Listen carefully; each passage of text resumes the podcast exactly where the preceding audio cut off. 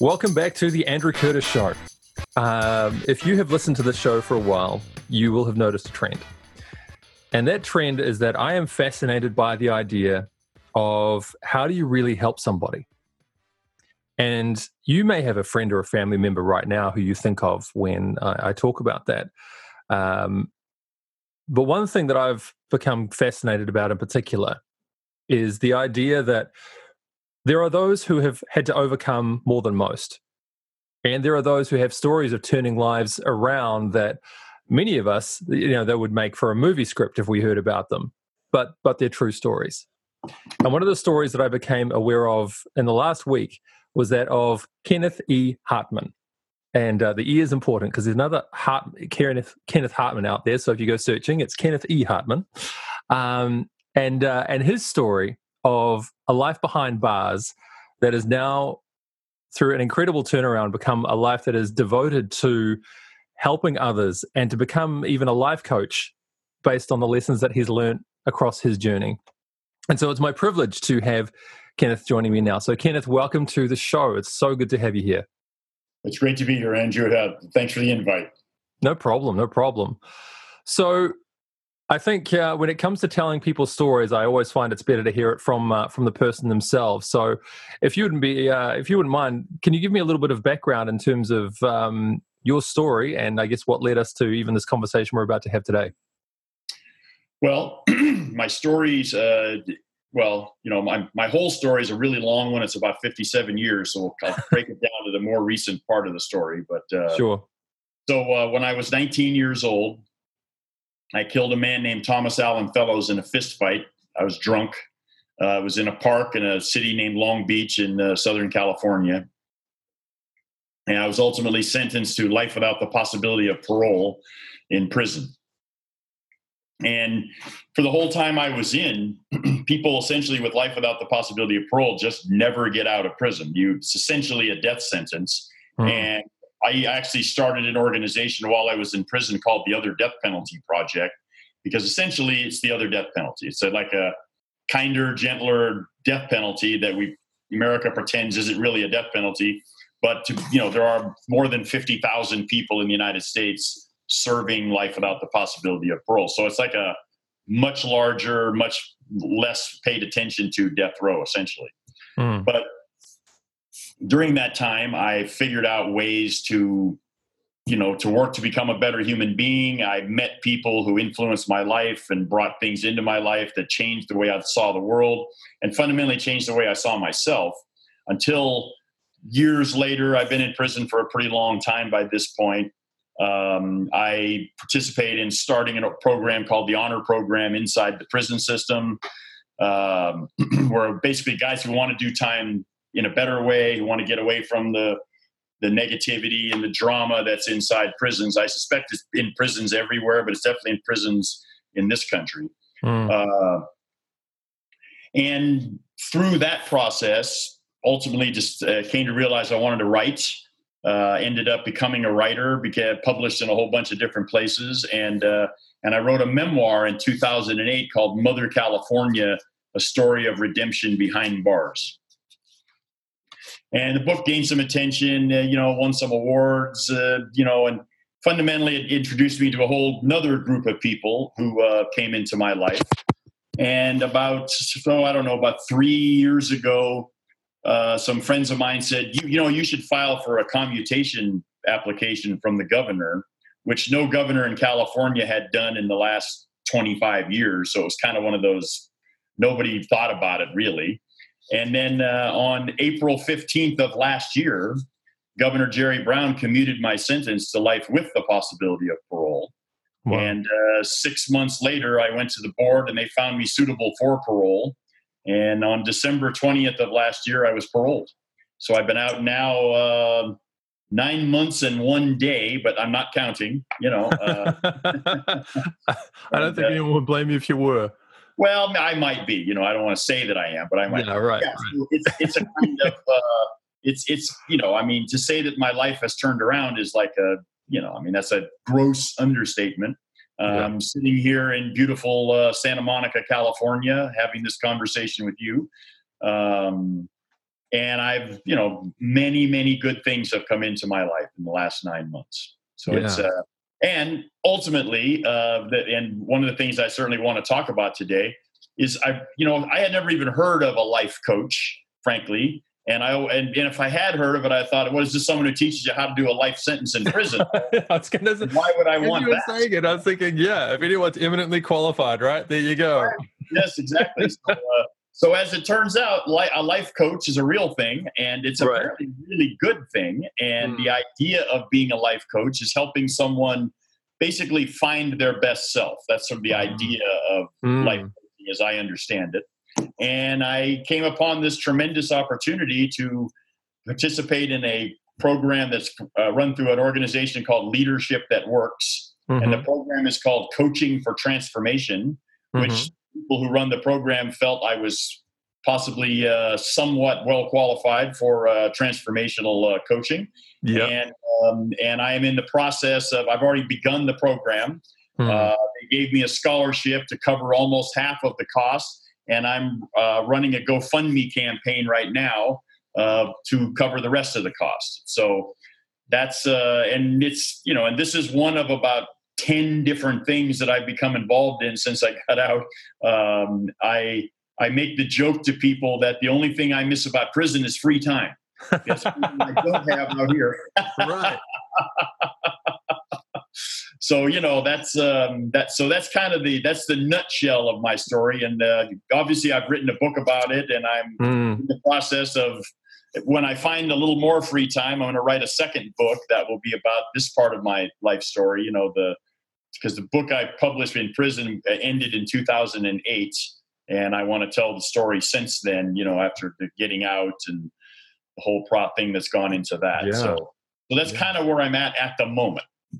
Well, look, and and one thing too that I'm going to commit to for those who are listening as well, and once you've listened to this conversation, if you want to respond and be a part of supporting Kenneth in this as well, uh, then um, I'm going to include the link to the GoFundMe in the description for this podcast as well. So if you want to find that, you can link through there, but we'll we'll reference this a couple of times as we go along as well. Um, so then let's let's talk about then I guess in more detail the the journey to get to this point. And I mean, you mentioned it was you were 19 years old, is that right? I was, yes. Okay, so talking to you right now, um, I would have no sense of of what you had had been through, and having looked into a little bit of your story as well, talking about the the dark emotions that you were carrying with you at that part of your life, and I think probably the earlier part of your sentence as well. So, one thing I'm fascinated about in particular is is that is that change, that moment that you went from you know I guess the person that you were and, and started to become the person that you are today. I I don't believe that it would have happened in a in a um, in an instant. Right. Um, but let's let's talk about that 19 year old kid because yeah. I think when we're talking about these stories of of people who are in prison, I'm very aware too of the narrative that we hear through our own media as well that these these kids, no matter what they've done, well, you know, they're just they're, they're scum and this is what they've done and they deserve the punishment that they get. But let's talk about you back then. How would you describe yourself when you're in uh, when you're 19 years old? Well, um, and, and, I and I just want to second you. These things are not you know light bulb moments. They really aren't. That's that's not at least in my life. That's not how it works. But sure. What what my 19 year old self. Um, so if you can imagine, you know, I I grew up pretty rough, you know, and I, I, grew up in a pretty rough area. Had, my family was pretty dysfunctional. Uh, got involved with drugs when I was probably 13 years old, you know, drinking, mm-hmm. you know, and sort of, and I think if I was going to put a, put some kind of label on it, it's a very difficult thing to do, I suspect. But for me, the issue really boiled down to, I didn't feel like I was loved. And I know mm-hmm. that can sound really trite and like, wow, that's, that's ridiculous. But if you i think if you really step back from it and you and you think about it when you don't feel that you're loved you don't mm-hmm. feel that you're lovable. And then if you don't feel that you're lovable you assume that there's something broken and wrong with you. Yeah. And and and i think what happens is and at least it did for me is you sort of get this tremendous resentment builds up inside of you and a feeling of rage that like what you know what's wrong with me you know why does why does no one care about me? Why you know why do i not feel loved by my parents? And i want to be clear and say my parents you know and, and interestingly uh, i have an article coming out in a major magazine in the united states in a couple of couple of months now and i talk about this issue in particular. My parents were both orphans. Okay. And and i think when i looked when i thought about their lives they had experienced a lot of really traumatic things and i think it broke something inside of them mm. and then they mm. passed that on to to us you know and it's it's not really a shock that myself and my brothers and my sister all had tremendous dysfunctions in our lives and and very rarely is there some do you run into someone who is just somehow inexplicably this person is just bad you yeah. know that doesn't usually happen and and the, the thing about it is we don't talk about these things as men very much. You know, it's kind of we mm. keep a secret. You know, our feelings. You don't talk about our feelings. You know, you got to be stoic and tough, and you know, and and then um, and then you find out years later when you're in a men's group inside prison and everyone's talking about their lives. You start looking around the room and you go, "Wow, everybody in here has lived pretty much the same life I did." Yeah, you know, there's this this dysfunction in your life. There's a sense of being unloved, of being unwanted, of, of being rejected by society. I mean, there's a whole panoply of these things, and and they lead to the person I was at 19 was just someone who was just filled with irrational rage, and yeah. that's really at the end of the day, that's what it was. And sadly, that's how I ended up in the position where uh, I I meet a man who is probably drunk, and I'm drunk, and we get in an argument, and we get in a fist fight, and that's this and the ultimate result is is the, the man is dead and I'm in prison serving the rest of my life. Mm-hmm. Um, it's it's it's it, on like one level you can go, well, that's just inexplicable. How could that possibly happen? But if you dig a little deeper under the layers, you go, well, actually, it's not inexplicable at all. It's kind of almost would be the expected outcome. Yeah. This is why when you look at when you look at people who who grow up in these kind of circumstances, have these kind of family situations, whether they're in the United States, whether they're in Northern Ireland, whether they're in, I'm assuming, in New Zealand, uh, mm-hmm. and anywhere else in the world, outcomes like this are more likely to happen. There's a higher incidence of, you know, young men, violence, drugs, alcohol, prison, dysfunction, you know, all these other things. This is what happens to men. Other things generally happen to women, but they're similar dysfunctions coming from sure. similar backgrounds. Um, I think we I think we like to believe in society that like everything that we do is our doing. Like so when the person becomes a billionaire, I did everything. This is my thing. Right. I yeah. right. And I think that the problem is is that uh, is that when you that's nice if you win, but if you lose, well, that's all your fault. And sure. it's like, and it, and we know that guy who became a billionaire, he didn't do that really all by himself. He lived yeah. in a society where that was possible. He went to the right schools. He knew the right sure. people you know, uh, somebody once said, uh, you know, someone that someone studied success and people who became very rich, and right. they asked him, so what is the, you know, what is the secret? And he said, well, actually, it really boils down to one thing: pick your parents well. Hmm. Hmm. Yeah. You know, I mean, so so and so you could almost make the same observation for people who fail early in life. You know, yeah. pick your parents really poorly. You know, I mean, generally speaking, this comes from family issues and mm. I don't believe any child is born evil. I don't mm. believe any child comes out like, well, this this kid's going to prison, so we might as well lock him up today.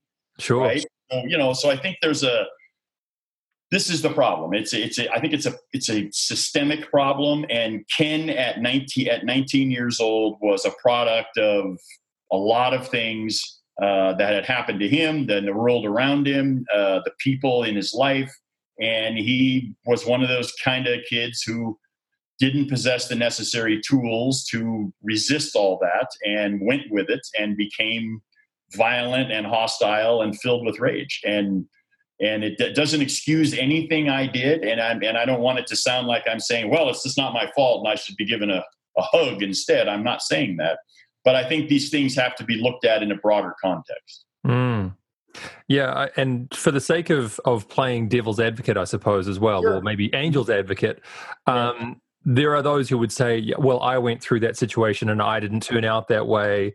Why didn't they just make different choices or better choices?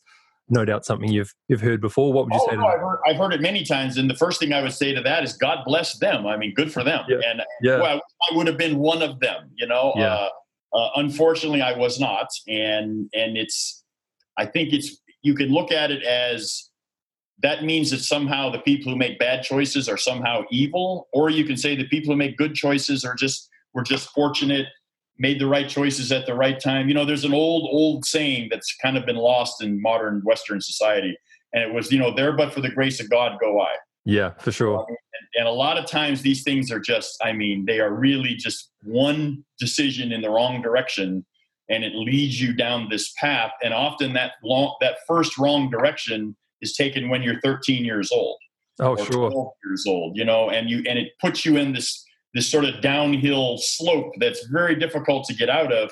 And, and they're right. You know, I mean, I, I wish I would have made those better decisions. I obviously, in retrospect, I do, but mm. I didn't, you know, and yeah. that's, uh, you know, and I don't know that that's a uh, uh, some kind of fatal flaw. I think it just is I'm a human, and yeah. I I did not make the right choices when I should have. Which I did, really, really do. Oh, sure, and and I think too. I mean, you you you made a I think very very cogent point too when you say that when you look at those who are behind bars, especially for you know the, the longer term sentences and for um, violent crime and those sorts of things. You know, if it was just about making a bad choice at the wrong moment, you'd expect people to have a variety of backgrounds. You know, you'd say, well, then surely you'd, you know, it could have been this kid was a stockbroker and this guy was right. a whatever, and then one day he made a bad choice. But mm, as you no. mentioned, um, and something that I learned even in my experience with uh, working with those or having conversations with those who work in drug and alcohol recovery, uh, the correlation between drug and alcohol dependence and longer term prison sentences is pretty much 98%, right? Oh, absolutely. Uh, oh, it's at least 98%. I mean, I've often made this observation too. You know, in prison, you run into every kind of person. In, right. in the United States, in particular, very diverse population. You got all sure. different ethnicities and races and religions. There's only one group of people you don't run into. That's rich people. right. Yeah. Yeah. Which people don't go to prison. I mean, they just don't. No. You know what I mean? And and and and you can even stretch it down to. I mean, you run into very very few even upper middle class people sure. or even middle class people. You, what you run into is ninety five percent of the time, you run into people come from lower socioeconomic backgrounds. Yeah. come meet people who have, have dysfunctional families, who had were in poor school systems, or in yeah. know, areas that were heavily and aggressively policed. I mean, these are the kinds of things you run into, and you know. Uh, it's hard to believe that there isn't some kind of connection between those things. Yeah, yeah. Well, let's think about then. I mean, gosh, there's so much in that too. Um, thinking about then, I guess when you when you began your sentence, this this this change that you ex- you're going to experience, you know, isn't going to come for a number of years, decades, even. So that first that first day, that first week, um, I mean, I don't know how fresh that would be on your mind, but remembering, you know, what you were experiencing and the, you know, what did you see in that environment when you first, you know, spent those first few days in the place that was actually going to be your home for the next few decades? Well, uh, you know, you know, it, it, that's a good question, and but and and I, and I have an answer that will sound probably a little weird, but you know, for me, I felt like I was just hanging around the people I've been hanging around with my whole life. I mean, really, right. is, I think this is the, you know, I, I, think, you know, movies about prison are, are written by people who haven't been in prison, generally sure. speaking. And they yeah. imagine what it would be like for them to go to prison. It would be this terrifying experience. Right. People yeah. yelling and screaming at them and all. And just for the record, that never, ever happens. Ever. Right. Okay. That, that's one of those tropes in prison movies that we all just laugh about and go, "That has never happened ever in the world." I don't believe. But sure. but I think so. So what really the issue is, and again, I think this speaks a little bit to what we were just talking about, which is that idea of you know uh, the commonality of this experience. You know, you when you go to prison, you're basically standing around a prison yard with people you've been hanging around with your whole life. like, hey, how you doing, Bob? I haven't seen you in a while. Where are you? How yeah, you been? Right. It's literally almost like that. I mean, you're just like because the people that go to prison come from the same basic sure. world. So you you're there with the people you've known your whole life, you know, and there you there they are. Again, the only people that have the the weird sort of terrifying experience of it, I think, are the people who co- don't come from that class of people, and there are very few of them. Mm. So hmm. it's mostly, you know, you're looking around going, eh, I know that guy, I knew that guy. That looks like the guy I used to hang out with. I mean, it's very, it's weirdly, uh, you know, too familiar, you know, that. And so for me, when I came in, it was, yeah, this is kind of what I had been preparing for my whole life. You know, I mean, mm-hmm. these are the mm-hmm. people I hung around with. This is the world I had grown up in. Uh, and so it was not terrifying. It really wasn't. It was, uh, it was depressing in the sense that well, this is where I have to be and I can't leave when I want to. Sure. And and at that time in my life, I certainly didn't really believe that I would spend 37 years in prison. No one did back then. Mm. Uh, you know, the uh, uh, this was you know we went through that in the United States. I don't know about in New Zealand, but in the United States, we went through this period of you know the get tough on crime thing. You know, we're gonna oh sure really get tough and hard, and we're gonna increase sentences. You know, that all happened primarily in the 90s. Yes. So, uh, so in the 80s, people were serving far shorter sentences, and le- the t- sentence life without parole was only two years old when I came into prison.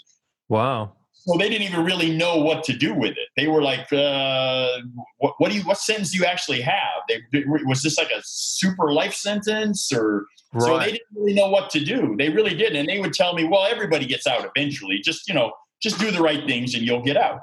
Sure. So and I and in my early years, you know, I was a kid, you know, and I was like I say, I mean, I didn't really change for quite a while, and I continued to do the same things I'd done on the streets. I got high, I've gotten fights, you know, I was involved with violence and acting like an idiot, and uh, and along with everybody else around me, you know, it was like this is what we do. Sure, and right. And it's just a kind of, and it's a self-reinforcing thing, you know. And it's like they try to meet force with force, and of course, mm-hmm. when you're a when you're a guy like that, you know, somebody punches you in the mouth, you punch them back. I mean, that's yeah, you know, right. it's what you do. And so, so every time they punch us, we punch back. You know, and it, mm. and it becomes this cycle of, you know. And then in, in again in the United States, there's like a lot of racial problems. You know, so Group A hates Group B, and you know, sure. Group C. It's a, you know, it's like a whole kind of. Uh, it's kind of very complicated.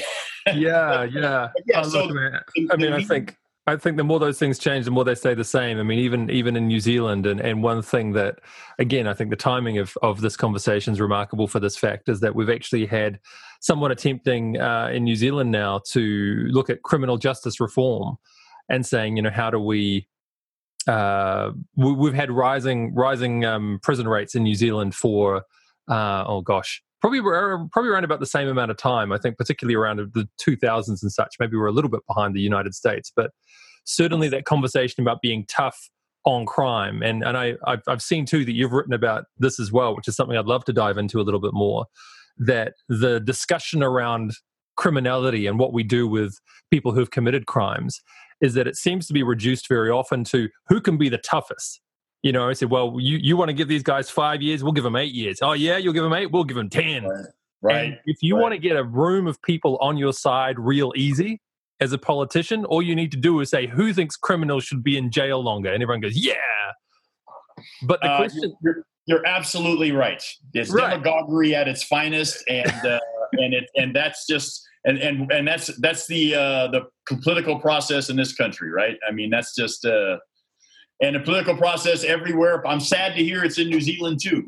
oh yeah, well, I thought maybe this was a peculiarly American phenomenon. I guess it's not. Sadly, sorry to shatter your illusions.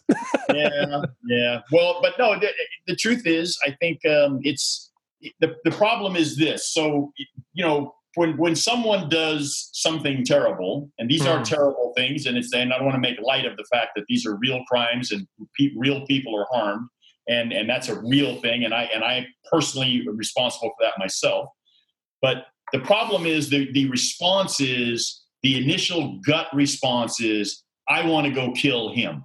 He sure, killed my brother my son my mother you know he harmed my sister you know whatever my children i mean there's just they're horrible things and i want to have vengeance. Mm. and you know uh, the, the idea of a system of justice is we don't go for vengeance in our society. We, you know, we don't because if we did that, then it would just be like, well, they should just arrest people and take them to the victim's house and say, what do you want us to do with them? Yeah, right. right? I mean, that would be the logical thing. You know, it's like uh, we'll just we'll just we'll just kill them off, and uh, that solves the problem right there. Yeah. You know, but, but the but the reality is that's. Uh, that's that's the real that's the problem that you can't do it. Once you do that you've gone down this road where we move backwards in society.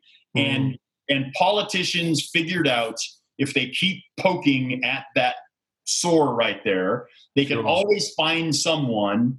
And and I, and I have to interject this too. This is an important point i, I don't want to miss this because it just occurs in my mind. So mm-hmm. i have met with a lot of uh, family members of, of murder victims Mm. I have sat down with mothers and sisters and wives and brothers and fathers of people who have been murdered. Every single one of them that I have met has said they do not believe that some kind of endless, vicious retribution is what we should have. They mm. don't believe that. What they do believe is they believe that the best thing the best thing that can happen is is find ways to take people who have committed these terrible crimes find ways to help them grow and become better human beings so that doesn't happen again. And mm. that actually gives them some sense of peace. Mm. Now, the problem is the, the, political system that wants more prisons, and there's a whole other you know pile of reasons for that. Yes, we, can go into that too if you want to, but we may be talking until you know next week if we keep going. I got nowhere else to be, man. It's all good. I, am yeah. sitting right here. I'm comfortable, so we can talk as long as you want. But the, the thing is, is there's always going to be someone who has trouble with that, understandably, and yeah. and and we and have to have sympathy for them, and they deserve sympathy. But so if the, so they'll find that one person who's just at their worst moment, who's really angry, who really you know can't stand this any longer. Uh, I think there's a kind of um, those people are the ones they put in front. And I, like I say, I've had these conversations with people whose family members were murdered, and they always tell me, you know, no one ever comes and asks me what I think. Yeah. And, and they've done really good surveys on this. There's been some really good academic studies of this have been done. The vast majority of crime victims, once you get past that initial sense of outrage and you know, and, and which is completely understandable. Again, mm. you know, have to be sympathetic to that. But once people get past that, that's not what they want. They want they want like just find a way to heal people, and so this doesn't happen again. Like that's the smarter move long term. So, yeah. but this is you know this is a very complicated thing to uh, to get through to people. Um, well, I mean, it, it is and it's not. I mean, this is the thing that I've I've when I've looked at this. Um, in that when I when I've looked at this, I think the emotive issue is the one that I think is is, is on the one hand legitimate. Like, and I, and I think you've acknowledged that very well that if a person is in pain and that pain you know you, you can't just say to them well yes look you're in pain but you're not being practical. Like you know you can um, when somebody's in that situation that's a thing to acknowledge. But I, I guess the question that i've asked myself as i've looked at this is really to say too when it comes to our prison population what really is our goal? Like what do we really want here? Um, because when we have a person who's committed a crime and we go okay cool. So somebody's somebody's committed a crime and they need to be punished somehow. Uh, I mean, there's the question of what's an appropriate punishment as well, which is a you know conversation as long as your arm too. Right. But then to say, okay, well, look, let's say we we put this person behind bars, and we do it for two years, or five years, or ten years, or twenty years, or whatever it is. Uh, eventually, that person gets out again. What what do we want with this person now?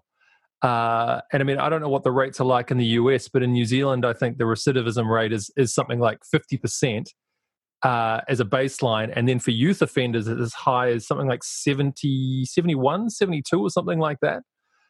And it says to me that we we like the idea of a punishment, but we don't really have anything bigger than that in our minds. So we're like, how can we brutalize these people, embarrass these people, shame these people into being better?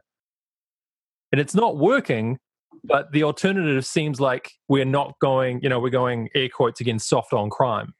Right right. Well and again so so you're you're right but let's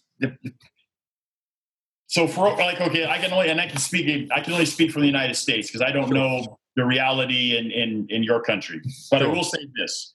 In the united states as of today in the united states it's the safest it's ever been in this country, in the history of this country.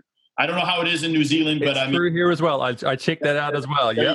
So this is this is the real problem, and the, the, so I think people in general are pretty poorly informed, and mm. they think it's they think the world is far more dangerous than it really is. They think that there are more violent crimes happening than there really are. Mm. Uh, and, and I think they get whipped up into this hysteria. And, and I guess we have to talk directly to it. There, there are people that, you know, the prison system, the prison industrial complex is what we've come to call it in the United States. They benefit from this. There are groups who benefit from this, whether it's people who build the prisons, the people who staff prisons, the people who work in prisons, uh, you know, various political people depending on their you know their political stripes, you know, get get advantages out of it. Mm. Uh, but but but but more to the point of your question exactly. So the real question becomes, like you said, so what do we want to really do with people while they're in prison? What's the goal of the the person yeah. that this person has committed a crime? That there there had there has to be some pen, penalty for that. I've no argument. I'm not a prison abolitionist. Um, that's not my way. There has to be some penalty for this. But the problem becomes what is the penalty? And then, first and foremost, are you in prison to be punished or is your punishment being in prison? Right. And, and if you're that's a philosophical debate that goes on, rages in this country. So yeah. some people believe that you go to prison to be punished. And if right. you believe that, then any treatment is fine. You yeah put someone on a wall and have people come in and throw rocks at them. Hey, they're here to be punished, right? Sure. Yeah. But if your punishment is being in prison, which I think is more the European model, mm. your punishment is being in prison. Now, what are we going to do with you in prison is a whole separate issue. Yes. If if we're going to take you and we're going to say, okay, you have a drug problem, so we're going to get you into drug treatment. You you have a problem with you know what, whatever your various problems might be. You had problems with your family, you don't know to how, how to have good relationships. We're going to help you learn how to do that. In, in, in Norway, for instance, uh, people in the United States or uh, people in Norway, when they go to prison, when they arrive in prison, the first thing they tell them is, Our job is to get you out of prison as fast as possible safely. Wow. Now, and if you think about that, if you if you approach it from that angle. And let's be real, they have one of the lowest recidivism rates in the world. So yeah. what they're doing actually works. Yeah. Yeah. It does work. But again, there's there's this that, you know the, the, if so many these I'm like I'm like you things are coming at me from like 10 directions here, but you know that anyone who publishes anything will tell you the people who like what you wrote, they don't say anything. Oh, that's great. The people yeah. who don't like it, oh, they're you know they'll get you know, you're, you're, a piece of crap. You know, I mean that's yeah. you you're going to hear from them because people who are unhappy about something are much more likely to say something. Yes. So so you have, and this is I think what happens in the prison system. I think mm. the majority of people actually, if you sat down and explained to them, okay, so this is what we're going to do because we want this outcome. I think the majority of people anywhere would go, well, that makes sense. I mean, we, are going to have to let them out sooner or later. We should probably try to fix them a little bit and get them out where they can be more successful. Mm. So I that's, you know, and this is like this, and and I, if you guys are going through this down there, I'm sorry for your luck, but uh, this is, uh, it's it's like a never-ending battle, and there's all, and and the problem is it becomes, it goes from one outrage to the next. Yeah. So so tomorrow, you know, God forbid, but something terrible happens in Auckland. Mm. And all of a sudden, people are going, yeah, we got to lock all these bastards up and we're going to show them, you know, and then, and yeah. then it, it'll gradually peter out and then something else will happen because bad things happen in life, you know, things, yeah.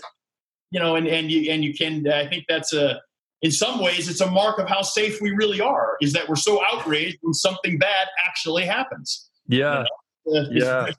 Very complicated. It really is. It's a really complicated question. I wish and, I could answer think, this, but I think we will not solve this problem this morning. no, but, you know, I, I, think that these are the, you know, when I started to look into this as well, you know, you, you, better answers come from better questions. And, and, that to me is is what the the genesis of this is. When I, when I first start to look at it, is to say, and I mean, I think you articulated it so well. They're saying, well, look, if our goal is to punish these people, well, okay, let's let's just punish the man. Let's just you know yeah, we'll just they'll they can sleep on the floor and we'll just give them bread and water and and you know okay yeah well all right cool so now that we've done that for a, a year five years ten years or whatever what is what has that done for us and and you know for us as a society even if i'm being purely pragmatic independent of how i feel about how prisoners should be treated if i've created a system where 50% of the people who come through it return at a minimum, then I go, well, is that the the best way to go? And the, I think the role of the media is something that I mean they're an easy whipping boy as well, right? So oh eh, yeah, why not media for let's whip them. But uh, you know, and it, it kind of speaks to our own human nature as well, right? Like you know, you mentioned before, we tend to notice negative more than positive, and yes. so you know, you have a story of uh, you know nobody, you know what's not in the news? All the stories of somebody who got out of prison and nothing happened.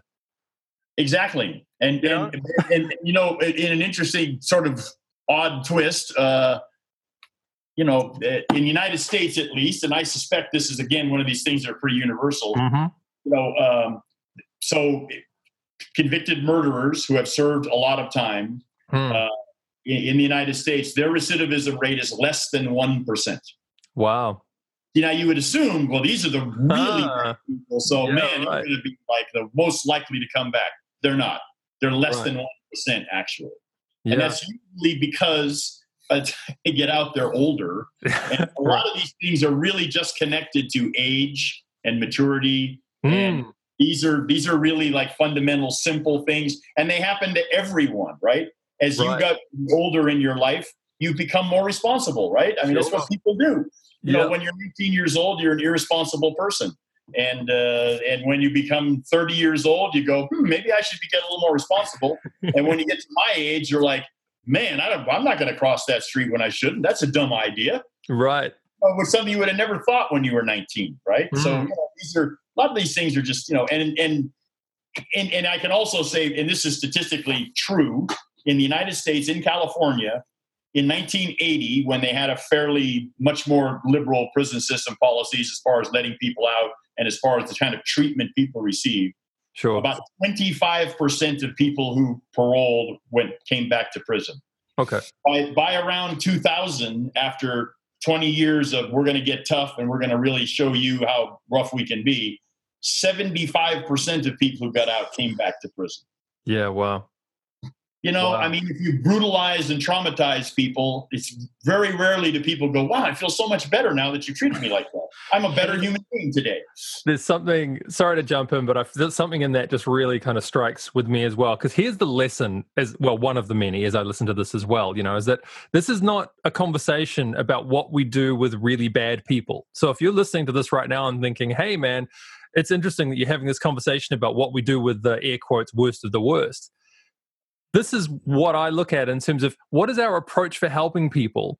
And to me, the the prison system is an amplified version of the fact that our default system is usually a guilt, shame, fear based system yep. that we believe.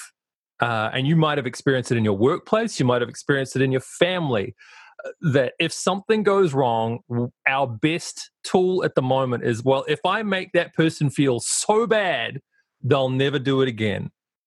And on the one hand, I understand the instinct, but the evidence behind it, and the, again, the, the prison system is just an amplified version of this, or it's a, not so much amplified, actually, it's just a more um, emotive version, I suppose, shows us that that doesn't change anybody. It doesn't help anybody. If anything, it makes things worse. Agreed. I mean, there we I, go. I mean, I, there's really no other. I mean, I don't. I don't think there's anything else I can say to that other than I agree completely. And yeah. you know, look at you can look at it in child rearing. You know, I mean, right. uh, you, you, I think we've learned over the centuries that you know beating our children mercilessly and throwing them in closets and you know sure. and treating them like they're not humans is a bad idea. Mm-hmm. And if we treat our children better and if we correct our children with love and compassion and sure. hold them accountable for what they've done, but do it in a way that says, I still love you and care about you, but you shouldn't have done that. Yeah. You get a much better result. Yeah. Somehow or other, people have this thing, they can't apply that in a more broad way. They go, well, but not for them. That, that no. those people, we need to throw rocks at them. That'll, that'll cure them. Yeah. It just, that doesn't, it doesn't work. And, and, and reality is it's never worked in society, right? I mean, yeah. You know, Oh, well, it's a very childlike question as well. Like, you know, you mentioned even for yourself when you realized, and I, th- I think that's probably the, the next place we should would take this conversation too, that for your own personal journey of change, you know, when you started to realize that, well, what I'm really looking for here is to be loved. And, and that is something that is true from the, you know, infant days. That's a very childlike question. And in some ways, as a grown up, it feels kind of beneath our station to say, Am I the way I am? Because I still don't have an answer to that question. But from everything that I've looked into, man, like, you know, I, have actually had the privilege of working with, you know, like holiday programs with kids and things like that. And if anything, it just showed me that, you know what, adults, uh, are, are, we are still just children. You know, we just have different tantrums. Uh, yep. But it's yep. the same questions, the same things that we needed. So for you, I don't know how many years it had been as as as part of the the you know the prison system where these um, things started to occur to you. But what, do you remember what the beginning of that was when you started to go, well, hang on a minute, maybe there's something more to who I am or who I can be than what I have been. What was the start of that for you? I think I think probably that, that, that there are two transformative experiences. Well, I would say actually three, to be real about it. And again, not no no light bulb moments in my life. I, I wish I had had a light bulb moment. That probably would have made my journey somewhat simpler. But right, um, I'm very hard headed, so it took me getting bumped on the head multiple times before I was like, oh, okay, maybe I shouldn't do that. But um, you know, I, I I met someone who who fell in love with me, and it was a kind of happenstance thing. And I, for the maybe, maybe for the first time in my life, I began to entertain the thought that, well, maybe I am lovable. Wow. And that was a really profound thing for me because I had always been in somewhere in my very core of my being, I just felt, well, I'm just not lovable. And, and okay, I'm not lovable, then screw you too. You know, I mean, that was kind of my attitude. It's like, well, if I'm not lovable, then I'll show you how unlovable I can really be. Right. And, uh, and that, and that was a real engine that drove my behavior inside of me. Um, and then sort of connected to that, but this was at the time of the AIDS crisis in the United States. And uh, this is back in the 80s when the prison system in California was still a little more liberal. We had conjugal visits, uh, they called them family visits. And uh, if you were married, you could have a conjugal visit with your wife. So this woman and I decided we were going to get married so we could have conjugal visits. Uh-huh. Uh, and um, uh, something. I mean, let me take one little break. Something just happened on my screen here. Okay. I don't know what's going on. Uh, this package run for determination software can be installed. I don't know why. I guess I'm going to write. I'm going to hit. To, I see. I think I've returned. Oh, you have. Welcome I don't know what happened. I got this. The screen went blank, and then, uh, and at the same time, I got this phone call from someone who did, was a, a, a, uh, you know, accidental dial. Oh, right. Thinking, Are these things connected somehow? So I answered the phone, and it's, it's a woman saying, I don't know who you are. And I'm like, well, I don't know who you are either. Why did you call me? You know, I'm like, what the heck? Technology, man. It's very complicated. that must have blown. How much? How much of that? Uh, this is a tangent, but um, yeah. how much of how much of the technolo- technological change were you aware of by the time you'd come out that that things had changed like that? Because that's quite a shock. Uh, well, you know, I, I I was aware of it because we had television, so I mean, yeah, I could sure. see all the things. But yeah. you know, uh, to to to have someone tell you what a iPhone 8s is like, and to have one and use it is really two different things. And yeah, I, I, at first, I have to admit, I was like, why is everybody so jazzed up about these phones? I understand now. It's very they are I mean, I was a big Star Trek fan, and this is much better right. than Star Trek Communicator by far. It's way better. No doubt. so, you know, I mean, and and what we're doing right here. When I was a kid, when I first got out, I would tell people, "I'm a traveler from the '70s. Can you tell me about the modern world?" That's right, kind of, yeah. That's really what it felt like because I had been in really since the '70s, and you know, imagine the difference from the '70s to now. Oh, for sure. Yeah. Well, that that that was why it struck me. I thought, man, it'd just be yeah. It's very anyway, So let's get back to then your story then. So you you'd mentioned how you'd you'd met somebody and then you'd um right. you'd, you'd married so that you're able to have these conjugal visits and then right. So what happened was uh, she knew that I had used intravenous drugs, and she said, "Look, you know, I'd, I would like you to get an HIV test before we, you know, before we have sex," which is a completely understandable thing. Sure. I asked for the test, uh, went through a whole lot of hassles to actually get a test. Finally got the test, and they told me I was positive. And and at that time, if you were positive for HIV in prison in California, they sent you to a different prison to this isolation wing. And uh, it was, you know, everyone was really freaked out about HIV at that point in time in this country. I probably everywhere, I imagine.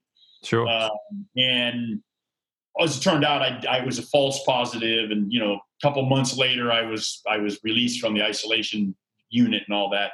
But during that process, and I talk about it in my book, I ended up in solitary confinement for a considerable period of time because they really just didn't know what to do. They were they were freaked out. They didn't know what they, the whole HIV thing kind of spooked everyone, and uh, and it, and it was a real. Um, I had, I guess, kind of one of those transformational moments where I had just become so stressed out and so overwhelmed by everything that was going on uh, that I sort of uh, I sort of like fell into this like natural uh, uneducated form of meditation that I had never really done before. Okay. And it led me to a kind of, you know, I don't know if I want to call it a spiritual awakening. That's probably sounds too, you know, but I mean, I definitely opened up a different channel of perception to me. Yeah. And and it and it opened up some a, a window into me that I had never had open before, and I think it helped me to begin to see the world in a bigger and more. Um, what did you start to see when you looked into that window? Like, what was the? View? Well, I think I, I, you know I wrote I wrote a piece one time called "Seeking Peace," uh-huh. and uh, it, has been published in a lot of places and it's been, been republished in a lot of places. Um, but I think what I found out was I had always felt in my heart at that point in my life that I was not really connected to anyone or anything. I was mm. sort of this, you know, individual entity sort of, you know, crashing through life and uh, and I and I think what I the thing that I came to the conclusion and I felt maybe more than anything else was I was intimately connected to everyone and everything. Mm. And and it's a I mean it's not a very Buddhist sort of concept, but that was the feeling I had is that I was I was part of like this big web and I was in it. I wasn't outside of it. I was in it. And and it really had a, it had a profound effect on how I felt about my place in the world and my my relationship to other human beings. Um, I came did that, away. Did that realization come to you in one moment, though, or was that over a period of time when you're in solitary? How did that unfold? Well, I, you know, I have to say that particular feeling that was a moment that came in a moment. I, that was after a period of like i didn't know what else to do. I just felt completely overwhelmed by the circumstances. Yeah. And i just sort of i just started to try to find a place inside of myself that where there was peace because i didn't feel much peace at all. Mm. and, and i think that the there, there was a process that got me to that moment. Yes. You know, uh, but when I got to that moment, it was sort of it was like this sort of huge opening in my mind where I kind of went, "Huh, I'm really not alone. I'm not. I'm not like some you know alien that fell out of the sky or something, or, or a mm. rock or something. You know, I'm I'm a being that's connected to every other being. Wow. And and that feeling has never gone away, even in moments when I question it and go, I'm connected to that guy. Ugh. You know, I mean, but, but you know, so I mean, I you know, I I realize that I am connected to every other human, and even yeah. the ones I don't like, and the ones who don't like me, and and every other animal and plant, and you know, and we're all some kind of unit here on this, you know, little rock floating around in space. You know, yeah. So, it had a really profound impact on me, and it really changed much of my perception of life and and and then the the, the third uh, thing in this sort of series of things that all happened in a relatively brief period of time over a couple of years. Hmm. Um, I had quit using like hard drugs at that point in my life, but I still smoked pot. I still drank a little bit, and of course, all these things are easily available in prisons. Right. Uh, and then they put a memo up on the wall, and they said, in 30 days, we're going to start conducting random urinalysis tests and if you test positive, you lose your visits. And I really had to say, hmm, what do I really want here in my life? And, you know, this is maybe one of the first times in my life where I made the right decision. I said, right. I think I want to, I think I want to have love and not drugs. And, you know, right. and, and that sort of, and it was, uh, and, and that really was, I think that that was probably, I was in my late twenties and that was sort of the beginning. When once I stopped getting high completely, Mm. You know, everything changed, you know, and, and that wow. was really sort of the beginning of a massive, you know, I, all of a sudden it's like I woke up and I went, oh my God, what am I doing here? Why am I here? How'd this happen? Yeah. You know, in a, in a metaphysical sense, you know, I mean, I knew the literal answer to that, but, um, so yeah, I mean, those are probably those three things kind of happened over a period of several years, but they culminated in that sort of, that's what led me on the trajectory to becoming, you know, the, who I am today. There's so much in that. My goodness. Um, have you read uh, or heard of um, Johann Hari's book, Chasing the Scream? It rings a bell. I don't know that I've read it though.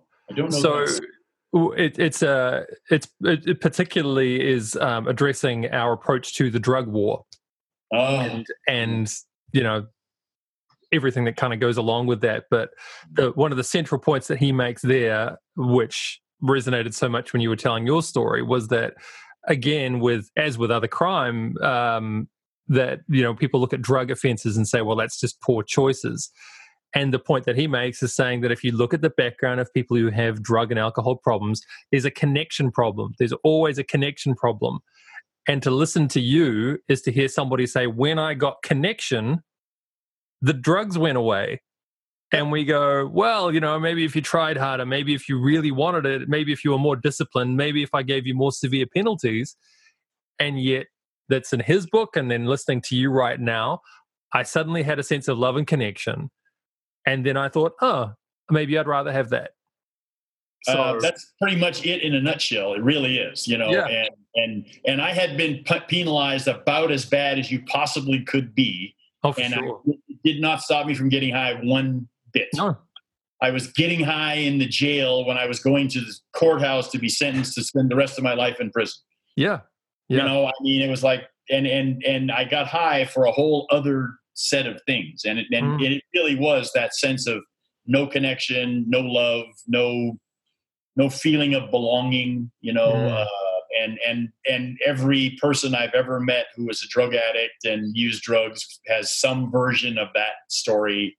Yeah and it's like and and and also almost everyone i've ever met who stopped using has some version of my story which is well you know i i you know i got into this program and i've met all these wonderful people. I fell in mm-hmm. love with this girl. I you know i had a child. I mean all these various things that say i'm connected to something more important than just me.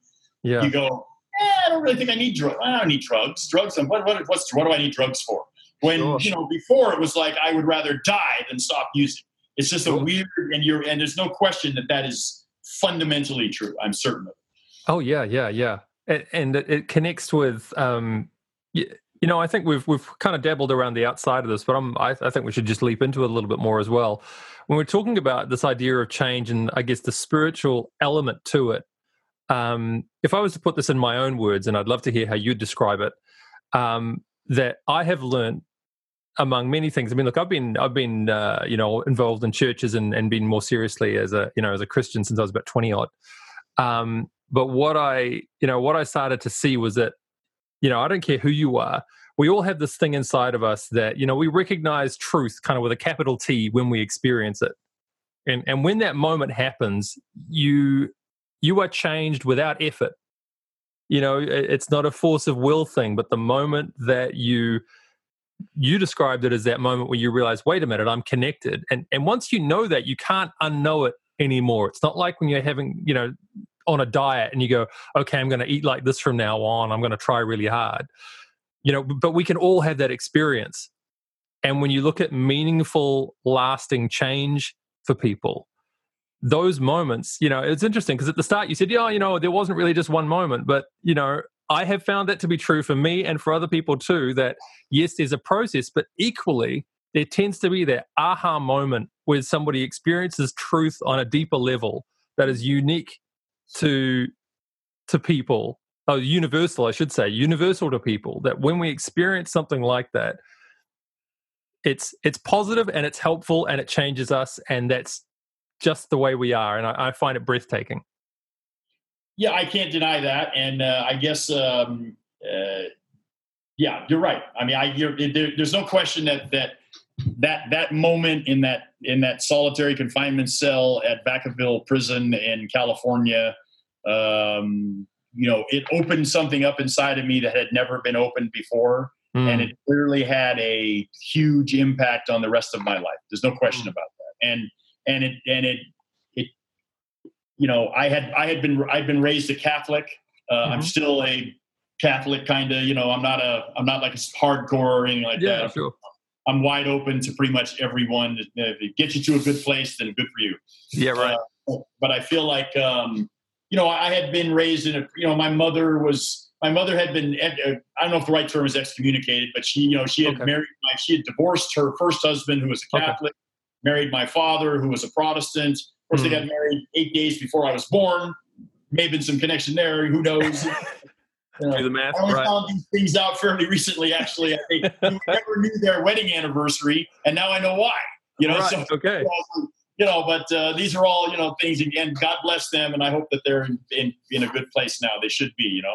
But uh, you know, it's um, yeah. These there's no question that when you experience something like that, it changes the way you it changes the way you look at yourself, and it changes the way you look at everyone else. And all of a sudden, that person on the other side of the room that before you just saw as some foreign entity that was like not connected to you at any level Mm. some point in you now, some place in you, you go, yeah, I don't like that guy, but he's part of me too, and I'm part of him at some level, and that's so I can't just despise and hate him. And Right. it just makes things. It's really it's a, and it and I guess when I say that it wasn't an all at once moment, that moment did happen, but it took me a while to like Sure. fully incorporate that and, and make it a part of the the, the everyday functioning me. That's Sure. what I mean. I think. Yeah. Oh yeah, I- I, think you start to learn. I know, I know from my own experiences too uh, that what you tend to notice is you've got a lot of other behavior that's connected to that. Like you have that one moment, and then you realize, well, wait a minute. If that's true, then the way I respond like this means okay. Well, that's okay. That's a thing. That also means I behave like this because of this, right? And it's that Right. unpacking, I suppose, over time after that. You know, Oh yeah, yeah. it- There, there is, and there is like a lifetime of unpacking. That's, Yeah. yes, I, I'm almost 58 years old, and I feel like I've maybe got part way to maybe almost half. yeah, yeah, yeah. Look, every time you think you've you've got there, right? You suddenly realize, oh wait, okay. Okay. So so let's talk about the program then, because I, I think what's interesting then is that when this moment, you know, this moment happens to you, and you start you start down this pathway of going, wait a minute, I'm I'm connected to these people now. Uh, you know, the prisoners as much as the guards, as much as the anybody, right? And then you start to go, okay, well, you know, the the the program that you created is, you know, an extension of that you know that that uh, insight that you had for you that now was available to everybody and you know you mentioned as well in some of your writings too that you know we i've noticed a, a phenomenon of human behavior is we tend to think an experience is completely unique to us and then we start talking to other people and go well actually yeah they they they feel similar way and you know your conversations with people about uh, you know other prisoners is about what they wanted out of this their time uh, what they wanted out of their lives. Anyway, I'll, I'll pass that over to you. But t- tell me more about this process of how you started to develop the, the program. And we're talking about the honor program now. Yes. Yeah. So I think so. Basically, well, my my my my then wife, uh, we have a child together. Uh, I, I moved to a different prison to be closer to make it easier for visiting. Um, and when I get to this prison, it's a really really dysfunctional place. It's Okay. really really just you know very very poorly managed. A lot of violence. Really just a no other word for it. Just very dysfunctional prison. And I'm there a few years, you know, I'm, I'm, I'm dealing with sort of issue with my daughter, you know, getting to know my daughter through the visiting room, which is a very complicated thing in and of itself. And then Sure. the disintegration of that relationship with her mother over this, the loss that the state took away conjugal visits. So that sort of kind of pulled the underpinnings of the relationship apart. Yeah, sure. didn't have any real privacy or intimacy. And, you know, and, and she had her own problems that I, I'm not going to go into here, but you know, but um, so I, I've re- I'm looking around and the place is just a catastrophe. And this is also not coincidentally at the time when the government is just pounding the fist down on everyone. They've taken everything away. They took the Mm. weights away. They took, you know, personal clothing away. They took all the things that made a person feel a little bit like as a, as an individual was able to yeah. express themselves a little bit, have things to do. They took the teachers out. They took the programs out. I mean, just everything. We, we're going to crack down on prisoners and we're going to grind them into the dirt and they'll become better people by doing that. of course, it's completely insane, right? And and, right. and I've been around long enough in prison by that time to know this is never going to work. This is terrible. You're right. But I figure, what can I possibly do? And this is where the idea of so what if we were to open up a yard on the, the prison and I was at that time had four separate facilities that were they there was no movement between them. Hmm. And I said, what if we were to open up one of these facilities and say anyone who wants to come to this facility has to be willing to adopt a different lifestyle you know, mm-hmm. no more, no more, no more racial politics, no more gang stuff, you know, no more drugs, you know. So basically, people who had were willing to make that kind of transformation that I had made in my life, willing to undertake that for themselves, uh, you know, would, would they would, would do that? A whole lot of circumstances, lucky things that are more detailed in my book, if anyone wants to read it. But um, they decide, okay, we're going to implement this yard as a pilot project. And of course, everybody assumes there's no way this will ever work. This is this is not this will never right. work. Literally, like the month before the program starts on this facility, they had had uh, something like 250 disciplinary reports in that one month. How many? Like, how many people were in the prison? In that well, in that particular facility, there was about 800 people. So basically, wow. about about a quarter of the people were having disciplinary infractions every month. I mean, yeah, that's right. how bad the place was. It was just a catastrophe, right? Sure. Within 90 days, there was not a single disciplinary infraction on the same yard. Nothing. Because all the people who were unwilling to want to do that, they had left. And uh-huh. the people who had come into the yard were people who wanted to live a better life. And they were like, ah, great. And, and it was a, a weird phenomenon. I mean, it, it had a, uh, I mean, at first, the, the, even the staff were like, "Wow, this is fantastic! This is amazing." But but literally within a year, the staff were talking amongst themselves like, "Well, if these guys aren't doing anything wrong, do we really need ten guards standing around in the yard watching people take a nap in the grass?" you know, I mean, I actually heard that conversation, that those literal words being said, like, you know, they're just taking naps in the grass. Why are we standing here watching them? There's no reason for us. That's not good for us. Right. And that's when the backlash began. And uh-huh. so for years and years, we fought to keep this yard open through legal channels. We made friends with, you know, uh, the, at the, the California State Senate Majority Leader at the time was a woman named Gloria Romero, who I've had the tremendous pleasure of reconnecting with out here in the streets. We had uh, we've had lunch together at a hip, trendy restaurant in Venice, California, and all that. So it was like awesome. a very surreal experience, you know. Yeah. Uh, he introduced legislation in the California uh, legislature to make honor programs mandatory in all of the prisons in California. Okay. The legislature by bipartisan majorities of Republicans and Democrats. We mobilized hundreds of supporters, people on the outside, you know, families, friends, academics, and it went to the governor's desk. And of course, the Department of Corrections uh, went behind the scenes and encouraged the governor to veto the bill because it had just been too hard to do that. But they just didn't. They didn't want it to happen because, again, if the prison system starts operating smoothly and people aren't killing each other and all the other things, then you don't need as many people standing there with clubs and pepper spray, you know, and handcuffs. They then have to start bringing in teachers and you know. And, all that kind of stuff. And you know, and it's and it became kind of a battle of interests. You know, I mean, and and ultimately they had more money behind the scenes than us, and we lost.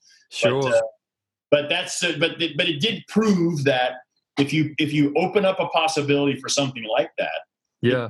It, it flourished and it would flourish and it would flourish in every prison system in the world because the fundamental i think the biggest change was the idea of the place was reward good behavior mm. not just punish bad behavior.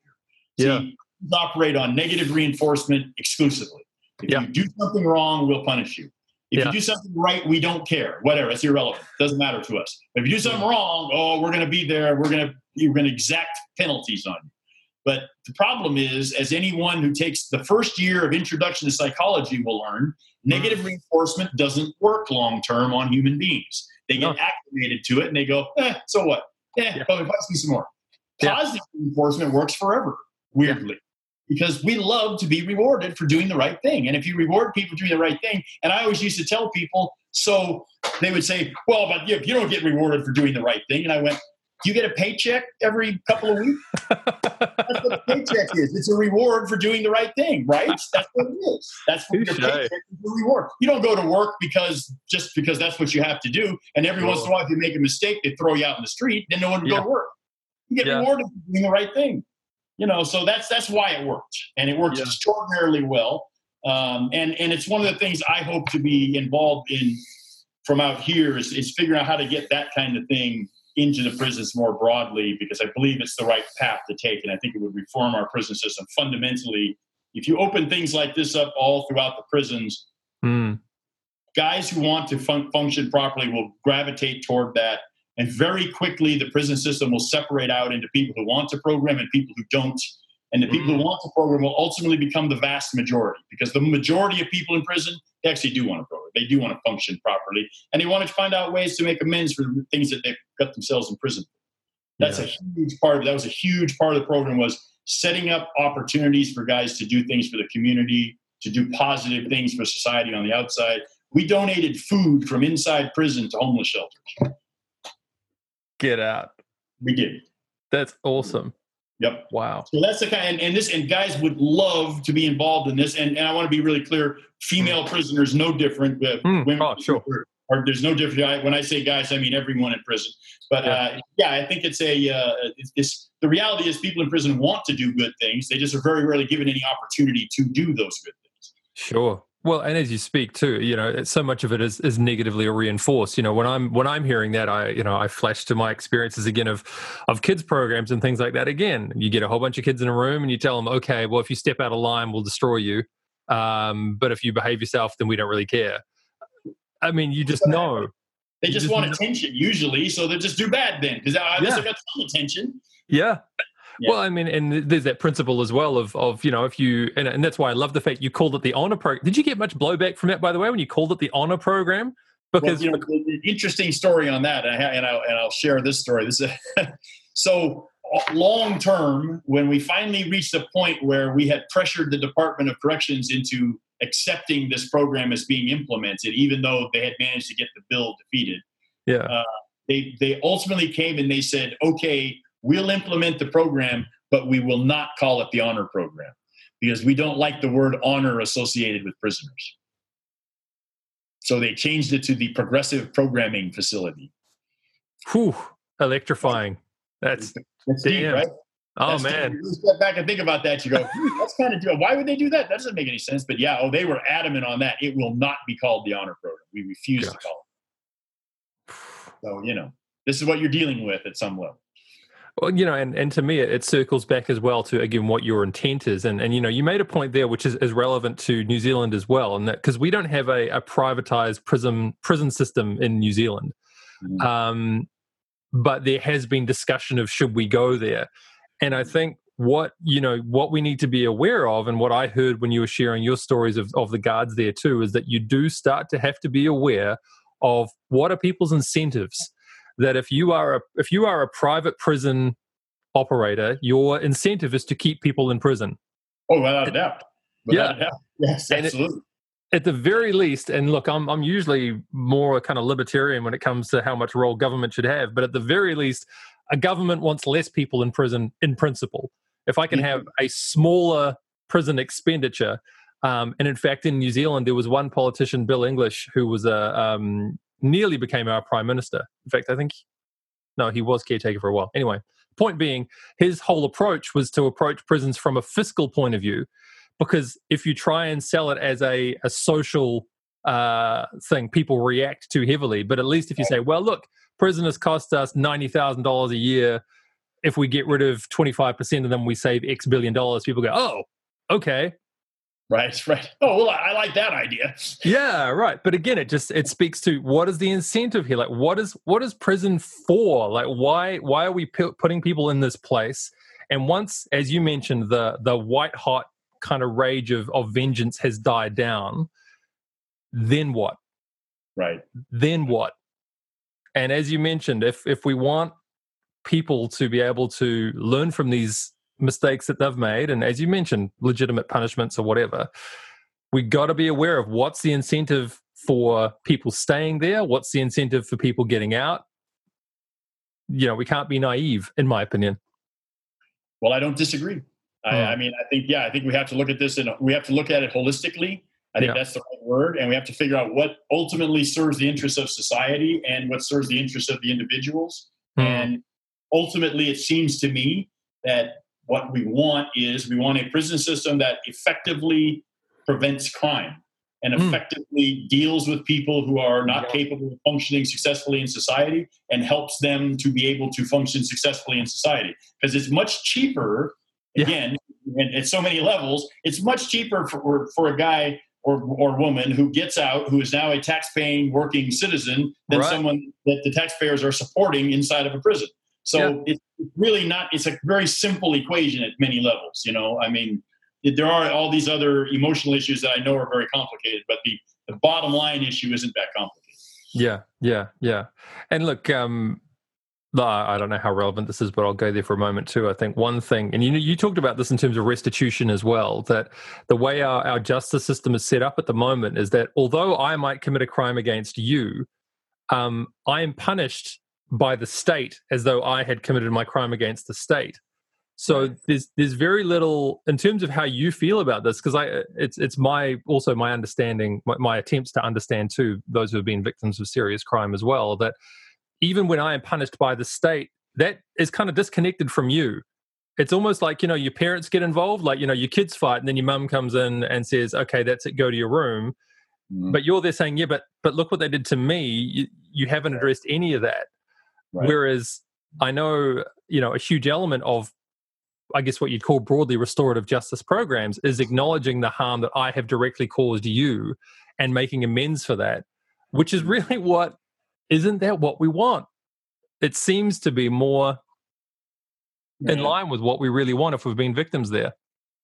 It's it's a you know that's a that's a really complicated thing because on the one hand, I mean you're absolutely right, and there's no question that uh, victims of crime have, have a central role in what's going on and should have a central role in what's going on. There's no question mm. about that. Mm. The, the problem I think is is there's there's a place where it becomes are we a system of justice which is a which is in a sense is a kind of impersonal thing it's a, like a concept as opposed to an action right. and and how do we balance that that idea of sort of that you know the blindfold with the scales you know i'm not i'm just weighing this objectively you know sure. right that's or that's sort of the embodiment of that idea and how do we balance that with the real and legitimate need of people who have been victimized by crime to have a sense that their personal interests have been addressed.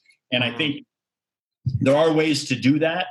Um, and I think, again, in, in my experience, and, and much of what I've, I've read, you know, pretty high quality work that's been done on this, the majority of crime victims aren't looking for vengeance per se.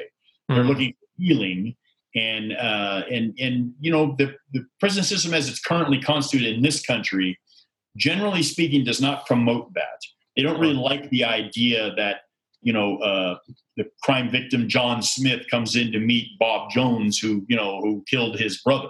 That they make really make that very difficult to happen. There's a lot of barriers erected to that, um, and I think that there should be more programs available to make those kind of things happen. And I think it ultimately would be better for everyone. Mm. Uh, I, I, have known I have known people in prison whose the families of their uh, the person that they killed have essentially adopted them in a, yes. in, a in, a, functional way. It's a really amazing thing. Um, I'm I'm working with a woman in Long Beach, California. Her name is Melanie Washington. Uh, her her son was murdered. Uh, she is in direct communication with the young man who killed her son, mm. and he is mentoring him to help him become a better person to get out and something like that not happen again. I met her her other son at a victims uh, what they call a healing circle where people like myself who had been in prison for killing someone sit with people who whose family members had been murdered to hear their stories and allow them a place to speak their truth and we sort of are witnesses to that and and give them a place to sort of you know, uh, maybe not directly, you know, get to it, but at least have a kind of someone as a stand-in that can then say, from our perspective, how did all of this come about, and how what was our experience of it? It's a beautiful thing. It's a a program run by a guy named Javier Stauring. It's called Healing Dialogue and Action. It's in Los Angeles, and uh, he worked for a long time with the Archdiocese of uh, the Catholic Church in Los Angeles. Wonderful man. He does these healing circles. They're just, they're so powerful. They're just like, I mean, no one walks out of there without being profoundly impacted. Mm. Uh, and, and, he would like to do those in every prison in California. And of course, he goes through a lot of struggle to try to get that inside prisons. Sure, sure. So, but it's it's know, that connection story again, though, isn't it? It's that connection thing again. We exactly get people together. Absolutely. Yeah, it's, it, it absolutely is the connection story. Yeah. Wow.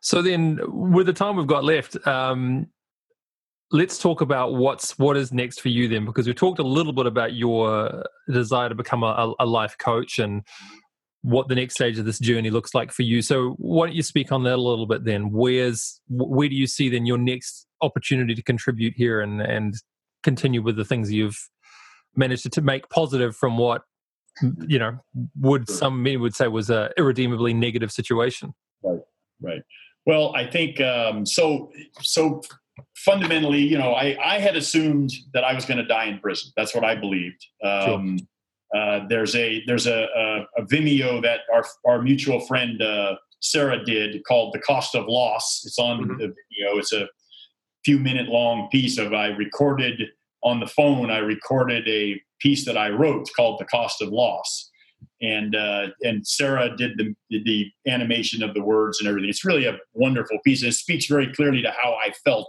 and it's very very. Uh, it's profoundly affecting for me to hear it now. You know, wow. when I'm no longer in prison. But I'll put a I'll put a link of it if you can track it down for me. I'll put a link for it. Um, yeah, absolutely, in and and, and, and, Sarah knows where it is too. So, uh, yeah, but uh, but so so I'm out, you know, and uh, and I have had to sort of obviously reassess my life. So now what do I do? Yeah. Um, I mean, I'm going to continue to write. I, have I've written for many years now. I, I plan to write a, another memoir about this experience of getting out and what the last year in prison was like and what the first year out has been like. Mm. Um, I'm working for a, a, couple of different nonprofits that do prison rehabilitation work. I'm a grant writer and a content creator and curriculum developer and things like that. Um, kind of the face of this a little bit. I'm a little bit of a unicorn. I'm the guy that had life without parole and is now out. You know, oh, look at that guy. That's impossible. How, how's he here? Yeah. Uh, I'm working with a couple of groups that are involved with trying to find ways to uh, end the sentence of life without the possibility of parole. I personally believe every person is possible. It's pos- every human being is capable of positive change. Not mm. everyone does, but everyone is capable of it. And mm. I believe that everyone should have the opportunity to go in front of a parole board and make their case. Now, sure. not every maybe not everybody gets out, but everyone should have the opportunity to present their case to the board. And I believe every single human being is capable of positive change. I feel like any other position to take is just so defeating. You know, it's like then what are we? Why are we bothering? You know, that's kind of my feeling. You know, sure. But um, it, as I get out, I make all these connections with people. Uh, it, it turns out that I'm somehow through a bunch of interesting connections. This organization uh, called Leadership That Works and that runs this program called Coaching for Transformation. They reached out to me and said, "Look, we we would like you to be a part of this uh, next cohort of people we're training and this is a and this is a kind of life coaching that really focuses on sort of a spiritual component it focuses on uh, equity and diversity and the idea of me being involved in this is i represent a very unique kind of you know demographic you know i'm a guy who's come out of prison who spent 38 years in prison and yeah, it's been a wonderful experience. Like I say, I went to the first two in-person days last weekend, um, and the way I see it is, I think that I can bring to the table a set of qualities that I have had to develop in my own life. Primarily, uh, I, you have to learn how to be persistent. You have to learn how to have resilience, and you have to learn how to make the best out of the situation that you're in and and find joy and peace and fulfillment in what is there as opposed to well, i will be happy when this happens right i'll be happy when that happens which i think uh-huh. is the that's the overriding way most human beings live, right? Well, yep. if only this will happen, then I'll be happy. And I'm yep. always like, yeah, but that will never happen. You know, it's kind of like it's going to happen next week, and there's always going to be another next sure. week. You so you know, that's yeah. kind of the uh, you know, but uh, that, but that's I think so. I feel like my I can help people see their lives and see the world maybe in a way that's a little bit different than the average person could, and then mm-hmm. concurrent with that on, on a much more uh, you know uh, for you know ch- charitable purposes or you know pro bono whatever the right word would be there I, I, would like to work with guys coming out of prison and develop some programs to help people with the transit the transition, which is it is a massively complicated transition. Oh, sure. And I'm blessed beyond belief. I have so many friends and so many people that have reached out to me to help me. Uh, mm-hmm. But this is like a really, really very complicated thing. This is not a small transition by any stretch of imagination. And I think I can set up a program. I'd like to set up some programs for when guys first come out, we could have some kind of some kind of coaching with them to sort of help them with that sort of there's a mindset that has to shift from the the the way you live inside a prison to the way you live out here. Yeah, there are would, fundamental differences. There really are. Could, could you go into any any detail on that at all? Well, I think so. The, the, the biggest one probably is, you know, eh, when you're in prison, you're fundamentally, you're kind of like, you know, like you said, you know, mom steps in and uh, sends you to your room. Well, you got sent to your room for like a really long time. and it's very narrow as far as like what you can physically do. I mean, of course, you, you what you can do inside of yourself doesn't change no matter where sure. you are. You know, so it, you have to learn how to, and, and I've had this problem and I'm having this problem. And, you know, when we sort of had these breakout sessions, uh, where you sit down with your peers that you're in this class with and you sort of like say, doing sort of practice coaching. I said the same thing to every person I talked to. I've got to figure out how to manage my time. I, wow. Like I said, you know, the only thing I miss about prison is free time. And yeah, right. There's just no free time. So I have to, and prisoners, I think all of us coming out are going to find it, and I certainly did. It's very overwhelming. There are so many things to do and you mm-hmm. want to do them all and then right. you, you, wake up at one point you're like oh my god i've got too many things to do how am i going to do all these things so i so i, I see that as something uh, there's like this fundamental issue of you know i i don't know if you guys have walmart down there but we've got an uh, equivalent called the warehouse but uh, yeah i'm familiar with yeah yeah well it's it is i mean from coming out of prison, walking into a Walmart for the first time in my life. Yeah, sure. I had walked into another universe. I mean, I just like my mouth was hanging open, and I right. was like, just overwhelmed with choices. And I can remember walking into the uh, the aisle, like you know, I, I have some joint problems, so I take Motrin, you know, for my joints. Okay. And I walked into this aisle looking to buy some Motrin, and uh-huh. there were literally like twenty feet by five rows of different kinds of pain relief. And I thought, how does anybody know what to pick?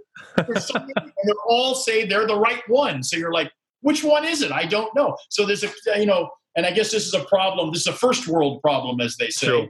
Right. too many choices, you know. So that, that's that's a big. That's one right off the top. And then just more fundamentally, it's it's building relationships in a in a in a situation that is less pressurized and less fraught with you know you know, in prison you have to be much more guarded and you have to be much sure. more careful. You know, I mean, it's a it can be a really tough world. There, most most yards are not honor programs; they're mm. entirely mm. a reality, unfortunately. So, le- helping people learn how to navigate the interpersonal relationships on this side of the fences, and just that sense of how you manage your time and your life and the cho- choices you have, and and uh, so that I can see myself helping in all those things. And those are all just basic and there's probably a list that could go on. We could talk about that one till tomorrow too. So, personal relationships with people, um, you know, romantic relationships with people, very complicated. You know, it's like super complicated stuff. You know. Yeah. You know, for what it's worth, you know, even even talking to you over the last, uh, I suppose, about an hour and a half now, it's been. Um, you know, there is something that is genuinely joyful that comes across from you, which I think is is wonderful to experience when I'm aware of what your background has been. Um, and for what it's worth, I want to let you know that that's something that comes across when I talk to you. Um, and I'm, I'm Thank you. I, I, am in fact filled with joy. I really am. And again, gratitude as well. I, I, wake up every morning literally just grateful that I'm out here and have this tremendous opportunity and just look forward to making the best of it. Well, I want to remind people then who've been listening and and following along with this story too that if, if you want to be a part of this too, you know, we've talked about connection and um, I don't I don't want this to sound cynical or, or, anything, but I just think that when when you hear something like this, I don't know how many of you have have been listening along, and and some of you just enjoyed it. But look, if you if you've been listening and and something has stirred for you, um, there is an opportunity if you want to be a part of this. We talked about it at the very beginning that because Ken's looking to become a coach, he's got a GoFundMe that's up now. Um, and what can people just search for? Search for your name on GoFundMe, or I mean, I'll put a link in the description. But if they want to yeah, I, I think I, I, am not 100% sure how this works actually, but I, I don't know if you look for Kenneth E. Hartman, if that brings it up, but it's Lifer for Life Coach Training. That's the that's the official name of the uh, campaign. Okay, hang on. I'm actually just going to jump on. Yep, yep, yep. That works. If you go, uh, yeah, Lifer for Life, um, go to GoFundMe and search Lifer for Life. Um, then you will get um, Ken's page will come up as well. So Ken, it's been a pleasure. Likewise, really has. It's been a tremendous pleasure for me too. Uh, and I, I, just think, um, I don't know, it it makes me very hopeful as well when I think of you know other lives that you're going to impact directly too. But I think having this kind of kind of conversation as well, and um, I just I feel privileged anyway, and and I want to thank you for making the time to talk to me about this. It's been been incredible for me. Well, thank you, Andrew, and I really appreciate the opportunity to talk to you and your listeners. And uh, you know, hopefully, we'll have a conversation down the road again, and uh, I can report on how things are going. Oh, absolutely! Look at it now. Definitely, definitely. Part two. So, okay. so this has been uh, another episode of the Andrew Curtis Show. As I mentioned again, GoFundMe, Lifer for Life Coaching, if you want to support what um, Ken's been doing, but also to, uh, I'll put a link for his website as well in the description for this episode. You can find uh, some of Ken's writings as well. Um, and his book, Mother California, as well. You can track down. Um, it is available on Amazon, and there's probably a few other places you can track it down as well. But thank you once again for listening. And uh, if you want to get in touch with me, remember you can do that sending an email through to the Andrew Curtis Show at gmail.com, or if you go to Facebook slash the Andrew Curtis Show. I look forward to spending some time again with you again soon.